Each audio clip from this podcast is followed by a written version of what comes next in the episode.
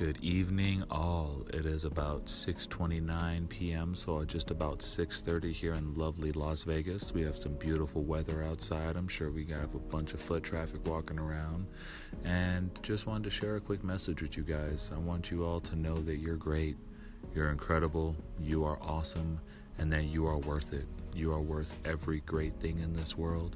You are worth all of the beautiful things, all of the amazing things, and you are worth enjoying a life and deserving of a life that is great, as that is wondrous, and that is incredible. Each and every one of you are special. You all have a gift to give in this world that only you can give.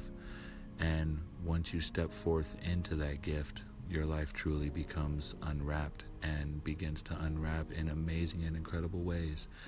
And everything you do before then is a stepping stone to get you to that moment. So be appreciative of those moments, but treat them like visitors in your home. You come, you share time with them, and you ask them to leave politely. Don't hold on to those things, for they may keep you from achieving your true greatness, even though you may think you already have.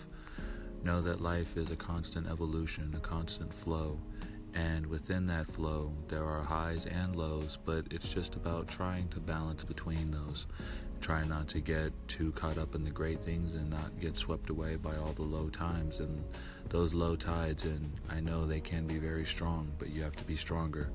Ride those waves of uncertainty and unpleasantness and allow the sunrise and allow that sunshine of light, of prosperity, and of progress shine upon you. And remember, you are amazing, you are incredible, and you are loved by people you have never even met yet, and people who you may not even know. So, with that, I leave you. I hope you all have a great night, a great morning, and a great day, no matter where you are. And know that, once again, you are great. Thank you.